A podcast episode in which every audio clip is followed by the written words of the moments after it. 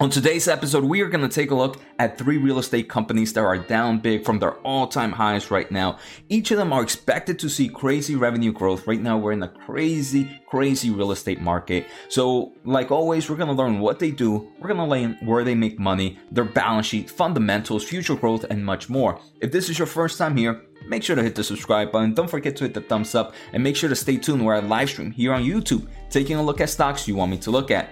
So let's get started. But before we begin, let's take a listen to today's sponsor. I want to thank The Motley Fool for sponsoring this video. The Motley Fool is a company that provides investing insight and stock recommendations for investors of all skill sets and risk levels. You guys know I love finding new investing tools and resources to help me scout out new growth stocks. And right now I have a discount for one of my favorite services the Fool offers. Through the Motley Fool Stock Advisor services, you get access to ton of expert stock picks. Every month you'll get two new picks that are aimed at growing your wealth and to help you realize your financial goals. Stock Advisor's average stock picks have done amazing returns. If growing your money is something you'd like to do more of this year, you can visit fool.com slash Jose Najarro or click on the link below for access to my special offer and decide if the stock advisor is right for you. Thanks again to the Motley Fool, and now onto today's video.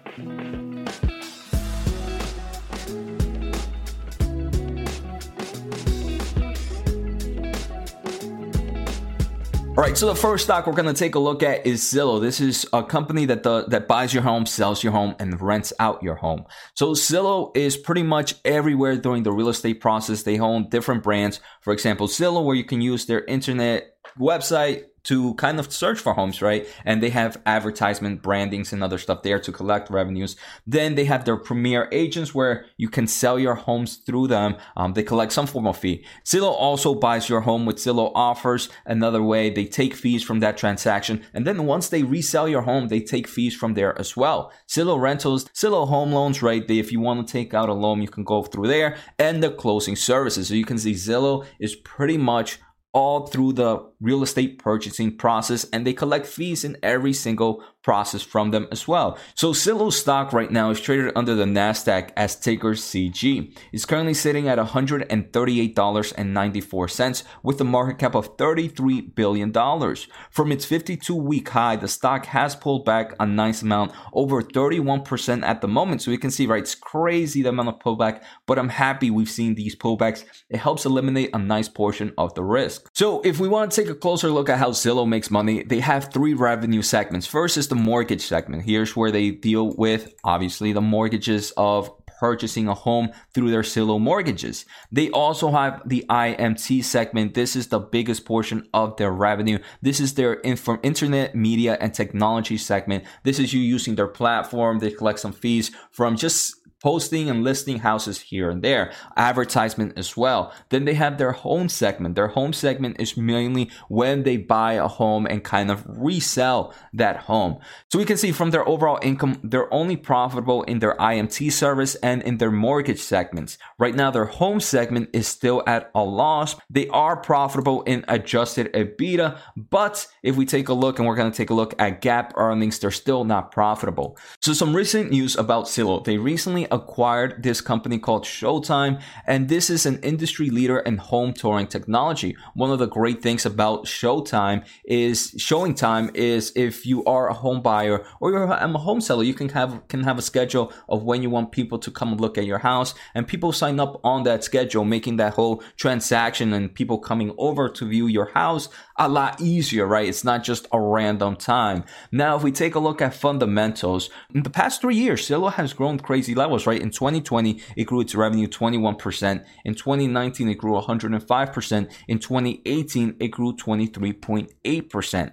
If we take a look at future growth, this company is expected to grow its revenue 30.1% on average for the next three to five years. So historically, it's been a huge grower and in the future is still expected to continue that strong growth. If we take a look, the company in the future is expected to be profitable by 2022. So that's great news. GAAP earnings. It is expected to see that positive positive cash, um, that positive revenue growth, and it is also positive in cash flow from operations. So that's something that's super, super excited. And in their most recent earnings, we can see their balance sheet does look pretty strong. They have about 3.9 billion dollars in cash and about 2.9, 2.3 billion dollars in debt. Right, this is a company that is positive in cash flow from operations, and it is positive in EBITDA values. So we, um, so it's okay to have that kind of debt with that kind of cash. If we take a look at analysts, there's about 17 following the company, 13 give it a buy, two give it a hold, and two give it a sold. So this a sell. So this is a moderate buy. The average price right now is $199, and that's about a 43% upside from where the stock is at right now. The second stock we're going to take a look at is one very similar and if you compare Zillow, you most likely talk about this one. So this is Redfin, pretty much the same services that Zillow has. Um, if we take a look, this is traded under the Nasdaq as ticker RDFN. It's currently sitting at $65.64 with the market cap of $6.7 billion. This is a much, much smaller company than Zillow. From its all-time 52-week high, the stock is down about 32%. If we take a look at the revenue segment, the company right now makes most of its revenue from real estate services, very similar to Zillow. The other portion is properties like Zillow Homes, and then it's others. Unfortunately, though, the company is not profitable. Very similar to right? The only one that really makes money for them is the real estate service. Their property is still at a negative. So, some recent news about Redfin. They now offer cash home offers to Boston. Redfin now also launches in Tucson and it reopens in Las Vegas. They also just did an acquisition of RentPath. RentPath operates leading rental sites including apartmentguide.com, rent.com, rentals.com, Rent combined with RentPath, Redfin can now be a destination for all North American consumers looking for a home, not for those just looking to sell, right? Also those looking to rent or maybe even rent out their property. So that's a pretty smart, smart move from Redfin, in my opinion, and it's going to bring a new form of revenue to them. Some other stuff they did offer a $500 million convertible senior notes. This is not due till 2027. I'm pretty sure this is going to help them do that acquisition of RentPath. If we take a look at recent news for Redfin, and some of these news can actually go with Zillow as well. March was actually the hottest month in housing history, says Redfin. The national medium house price sets a record of $353,000 in March, and that's up 17% from 2020 and a record high of growth. So right now, houses are insane. What else do we have? Housing supply shortage intensify, driving prices up 18%, right? Obviously, it's going to suck that there's less houses for companies like this, but they also take a fee off the transaction. So if the houses are higher, they're going to collect more fees. Next, we have luxury home sales rise 42% in first quarter, far outpacing the 7% growth in affordable home sales. People are out there buying fancy, fancy homes. Now let's take a quick look at fundamentals. So Redfin in 2020 grew 13.6% revenue, in 2019 60%, in 2018 31.5. So historically, it's been a huge growth. In the future, this company is expected to grow 24.1% for the next three to five years. So historically and future, expecting strong growth rate. Redfin is also positive in cash flow from operations and is expected to be profitable in earnings by end of 2020. If we take a look at their balance sheet, Redfin also has a strong one, right? They have about $1.1 billion in cash and about $573 million in debt. Now, again, more cash than debt. They are positive in cash flow from operations and they are also close to achieving profitability. So great things for Redfin. Now, if we take a look at analysts, there's about 11 looking at Redfin. They don't seem to be as bullish as they were for Zillow. They four give it a buy, seven give it a hold, and zero give it a sell. Right now, the average price is $86.13, and that's a 31% up from where the stock is at right now. All right, so the third company we are going to take a look at is Matterport. This is going to be a SPAC, and we're going to see that in a bit. Um, but this is uh, more of a 3D camera. So with their 3D cameras and with their application, you're able to take uh, immersive 3D shots of the product or whatever you're trying to show. Right now, it's very, very strong in the 3D market, in the real estate market, especially with the overall COVID situation, right? People would rather stay home and just look at everything from their computer. So this is currently traded under the NASDAQ as ticker GHVI.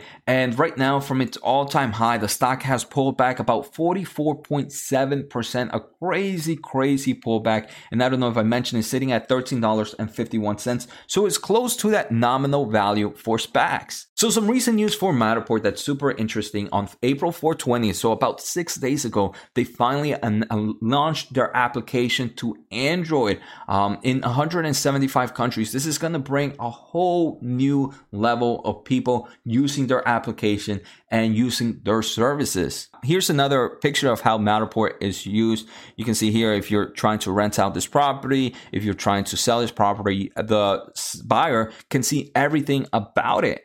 And, and this is one thing I really like about Matterport is how they're showing their innovative process. So right now, right, it's pretty much just this 3D immersive picture. But within that 3D immersive, one can collect a lot of data like dimensions, measurements, and stuff like that. And that's where they're trying to move forward. Next, we can see that they're not only being used by real estate, but they're also being used by architectures, engineering, construction companies, travel and hospitality, right? If you want to go to a hotel or a quick stay, you're able to see where you're staying at a 3D immersive view, repair and insurance. If something happens, you can use their cameras as well to kind of see how the damage is done. And insurance companies can, instead of going, they can see everything from from their main base. Industrial facilities are also using this at the moment. Another thing I like, less than 10% of total revenue comes from the top 10 customers. So they have a lot and a lot of customers making plenty of revenue. So it's not a one team, not, not one customer is really driving the show for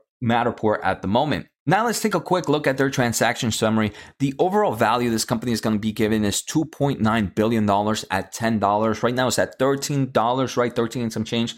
So it's about a 35% increase. This company does have a nice portion of cash, right? They have about $700 million. And that's good because unfortunately, right now, Matterport is not profitable. Even if we take a look at EBITDA, they're not expected to be profitable in the beta urgence till 2024. If you guys know anything about me, I kind of stopped looking at things after two, three years. So 2023 is probably the, the max I will look, but they are expecting strong revenue growth. For 2020, they ex- expected about 85 million dollars in revenue. Um, so we can see 85 million dollars in revenue to a 2.8 billion dollar valuation. Some people might be like, "Hey, Jose, this is crazily expensive," and that might be true, right? It's one of the risks. All right, so now let's take a look at my overall thoughts. And before I do my old tier, all of these, the major, major risk I want to say for them is there's a lot of competitions kind of entering this real estate market. Mainly on Redfin and Zillow side, we keep seeing a lot of new companies doing this. The other thing is right now, even though they are expected to be profitable, they're still not profitable at the moment. So I do think they will be very volatile, very, very volatile for the next few quarters. Matterport is a whole different story, right? This is a SPAC, one that's not expected to be profitable anytime soon. So the volatility in that one is a lot higher. And because it's not expected to be profitable anytime soon, the overall risk of the comp right there's a lot more risk in that side of Matterport. Now let me kind of talk about how I would rank them. All right, so now let me take give my overall thoughts on each stock, right? So Redfin and Zillow, I think both of them would be very similar, marked against each other. They will probably both be a low tier two in my portfolio if I was ever to buy, right? Both of them are expected to see crazy revenue, and both of them are expected to be GAAP profitable within the next two years. And they also have a very, very strong balance sheet and continue to expand into new markets. So Redfin and Zillow, they're more like that growth stock, but one that has already proven himself. The third one would probably have to be Matterport. So Matterport to me, right now, I would kind of, even though might, I might get some some hate for this. I kind of would call it more of a speculative play. The reason for that is they're not expected to be profitable anytime soon even when we take a look at EBITDA rate at EBITDAs, right? And EBITDAs they're not expected to be profitable until 2024. So this is more of a speculative play, right? The amount of revenue that they have right now, based on their price to sell, is also a bit intense. Um, but regardless, this is a pretty cool market. We're seeing them really expanding with huge, huge amount of customers. So I can definitely see the potential growth in here. Because of that, it will only be a tier three stock Tier 3 stocks are usually safe for my high speculative play This is a company, if it does well, it could do great returns in one portfolio, and even a small position can become a big position with big gains. So that's it for today's episode. I hope you guys enjoy it. Make sure to stay tuned and see you next time.